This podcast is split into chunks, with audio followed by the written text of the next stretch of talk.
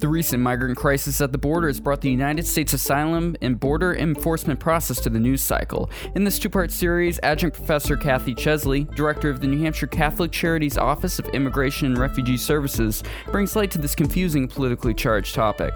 This is the UNH Law Podcast. Learn more about the law school and apply by visiting law.unh.edu. Opinions discussed are solely the opinion of the faculty or host and do not constitute legal advice or necessarily represent the official views of the University of New Hampshire. Part two of this series, we'll dive into the South and Central American migrant crisis that the U.S. has been facing. Uh, if you didn't check out part one, please definitely look back in the podcast feed. We went into the specifics of asylum and refugees, uh, how they end up classified like that and kind of what their overall process is. So I definitely suggest you check that out first. But in this episode, we're going to dive into a little more specific to what's going on uh, that the president has been speaking up so much about, and as well as the rest of the government. So, Cathy, um, thanks for braving two straight episodes with me on this. It's there's a lot to it. Uh, many of the migrants the, to the U.S. border originating from South America, right? Yes, I would say the bulk of our migrants to the country are originating through South America. Some come with um, temporary work visas. We don't have enough of those work visas yeah. to, to meet up with the demand of, of employers here. Some come because they know there are jobs. They don't have they they can't get a work permit because they've all been sold out basically do they get those work permits back in their home country? No, the employers here okay. can apply for them.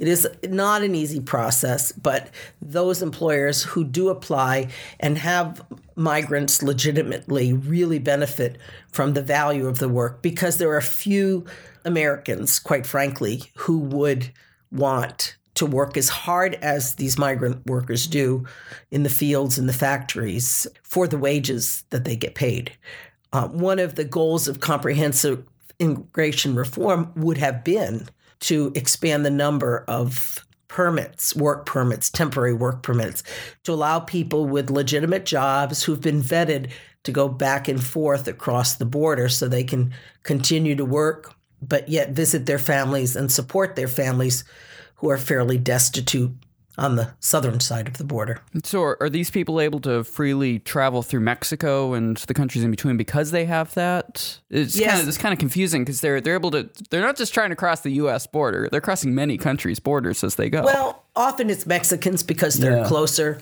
but we have people from Jamaica. We had a, a, lawsuit here a few years ago where uh, people in Litchfield, New Hampshire, were bringing um, tree workers, people to help them with their um, arbor needs, were uh, abusing these people. And uh, it was pretty much similar to what you would call slave labor. And they were coming from Puerto Rico. Sometimes workers come from places like Thailand and they're held in bondage as well. So they have permits, and many, many workers, agricultural f- farm owners, work absolutely legitimately. Some do not. But the permitted workers come from a, a variety of places but many, many, many do come from Mexico because of the proximity to the border. Like we talked about in the previous episode, there's refugees and asylum seekers. Do we get a lot of people from South America coming in as refugees, or is it basically asylum is the biggie between the two of those? No, there aren't any countries recognized in South or Central America as deserving of refugee status under the High Commission of Refugees. These countries tend to be developing countries in other parts of the world with burgeoning populations and huge crisis. Uh, quite frankly, there are some of us who feel that the current situation in Central America would qualify because of the nearly complete breakdown of law and the uh, violent, gang infested communities that have evolved there over time. But at this stage, none of those countries are designated as refugee permitting countries. Now, most recently, and the thing that's really gotten in the news cycle of late is the migrants who who came in the, the huge migrant train that came up through, um, traveled all the way from South America mm-hmm. straight through. And this isn't something that's this is a one off. This has happened in the past, correct? Well, First of all, much of what has been shown in the media is not exactly true. we talk of a caravan. Yes, it's true. People are traveling in small groups for safety. Right. And because many of the people traveling now are young women, or excuse me, women and young children and teenagers without adult coverage, they travel in groups for protection. They come to the border at several different entry points. So it's not just one huge mass exodus and everybody going to one place. So, for example, I was just listening to a call from the folks at Catholic Charities in San Diego where they put up a relief shelter and um, or work with other groups keep a track they're keeping track of it. They're sort of monitoring the legal help that's available. They're monitoring the shelters that are available making sure people are being taken care of for their basic needs and so forth. But there's many other points along the mexican border where people can come in pass over and be processed. Now you talk about asylum. So the minute someone sets foot on American soil, they have the right to claim asylum. What's happened now in this current environment is they're being sent away. So they're being caught at the border, not allowed to make that claim and being sent back, or there are shelters being set up just on the southern side of the border so people can wait their turn. Who knows how long it will take for or enough if. or if if they cut if, off at some exactly. point right. And also families are being separated Right. which is another thing. While they wait to make their claim for asylum by taking separating families that gives people an sort of a, a strong incentive not to come across without your child or to, to to worry about where your child would be while you might be coming. Or make you fearful of going through the proper channels. Exactly, exactly. However, um, once you are able to cross the border and make your claim, often if there's enough people available, you'll have someone at the border make what they call a credible fear determination. So, based on your preliminary story, you have enough to warrant being allowed to stay so that you can then make your more fully fledged argument with legal support before an immigration judge. So these cases of people coming across and claiming asylum would all be defensive asylum camps because in most cases they having crossed are already in custody of ICE and therefore our court will be court involved. There's one case, interestingly enough, that I had a few years ago, which, by the way, would never have gotten through under today's standards because of changes in uh, classification under the asylum law. There was a young woman from a Central American country, uh, barely a teenager, who had been forced to be the girlfriend of a couple of gang members in her home country against her will. She became pregnant, then went back to her very rural village to have the baby. She was in the city working as a housekeeper, had to go home with the baby. Uh, abortion was not an option for her. And she has the baby. And then the gang members, knowing that her father was in America, find her in that village and try to kidnap the baby. Her father's in America, working, sending money home. They knew that, and they tried to extort money from her. Instead, her father hired coyotes to get her and the baby across the border safely. Luckily, she got asylum. It was not an easy case. Uh, the lawyer, the government attorney kept yelling, you know, this is a gang case. We had to show, no, this is not a gang case. She was not a gang member. She was never a gang member. She was not trying to be forced into the gang except for sexual relations. We also now, domestic violence is treated differently than it used to be. If a, a woman, let's say from Guatemala, there were cases that allowed a woman from Guatemala who was subject to such horrific kinds of violence that she had to flee to save her life with her intimate partner or her husband, that could be a legitimate claim for asylum. That is off the table now. So you can't claim that living in a gang infested community is legitimate reasons, even if you're being forced to join a gang.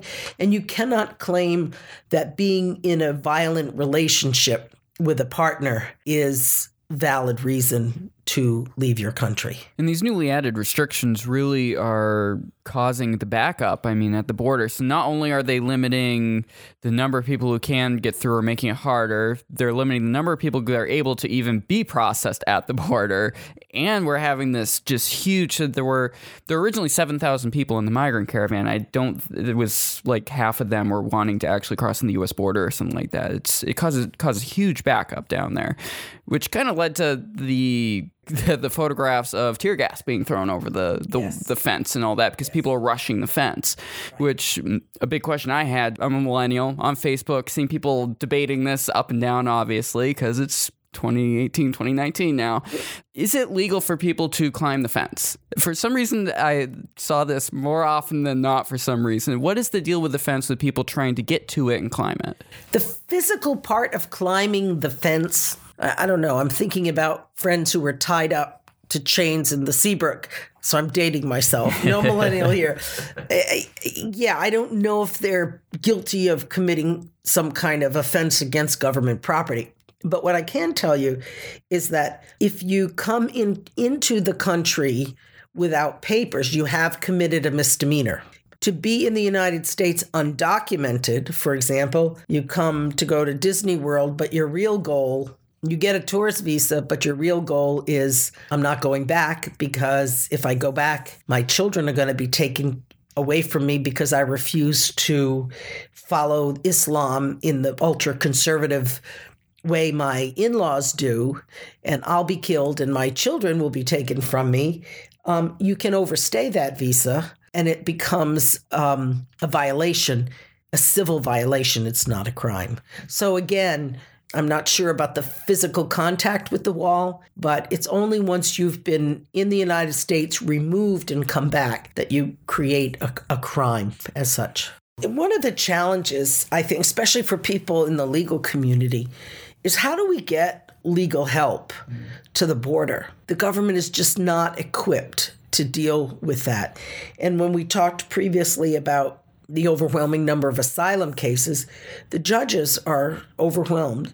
Um, I don't know if people saw, but a while ago, they were pushing immigration judges to handle upwards of 700 cases a year. I know from a recent visit with the head of the uh, Boston Asylum Office that they are under very scrutinizing pressure to move cases along very, very, very quickly. They're come into the work for good reasons, but they become overwhelmed by by the the process. And in some cases issues are being raised in federal courts now so they get another level of scrutiny put on them if in fact a hearing isn't conducted to the standards that it needs to be in law. Or ICE isn't comporting with federal law around, for example, keeping people in custody without giving them a trial. So, like never before, we've had to engage the federal district courts on constitutional issues like habeas corpus, where uh, before, when there weren't so many people being detained for such long periods of time, that was not an issue.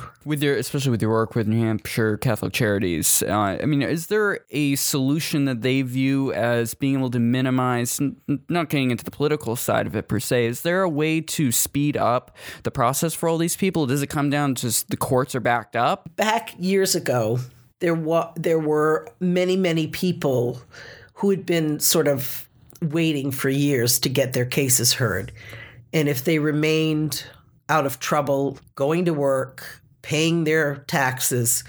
At one point, they were all considered okay, we're going to clear the decks, move on through, and then we'll start anew. There is some discussion now with many of these asylum seekers waiting, working without any benefits, just working day by day. The only benefit they get is the right to work, but they don't get public benefits related to that. So if you break your leg and you lose three months of work, oh, well, sorry. But those people, many people who, for example, have filed in 2014, their cases are sitting there, and we've been informed that the government has no idea when. They cannot even project when those cases will be heard. At the same time, the same government officials are telling us that asylum cases are coming in the door so quickly They changed the rule under the new administration to say first in, first out. That dropped the number of asylum cases quickly for a very short period of time. And now we're back to not even being able to manage that new directive while the backlog from four, five, many years ago still continues. So the answer, I don't know. We speculate. We only speculate. Um, it's hopeful speculation that at some point the backlog, as has happened in the past, will become so great that for those who have done their hard work, stayed out of trouble, raised their families, who now have children and grandchildren as American citizens, will be allowed the honor and the privilege to go through the process of naturalization. Thanks for listening. Learn more about us by visiting law.unh.edu or following UNH Law on social media. Subscribe to the show on Apple Podcasts, Google Play, or Spotify. Opinions discussed are solely the opinion of the faculty or host and do not constitute legal advice or necessarily represent the official views of the University of New Hampshire.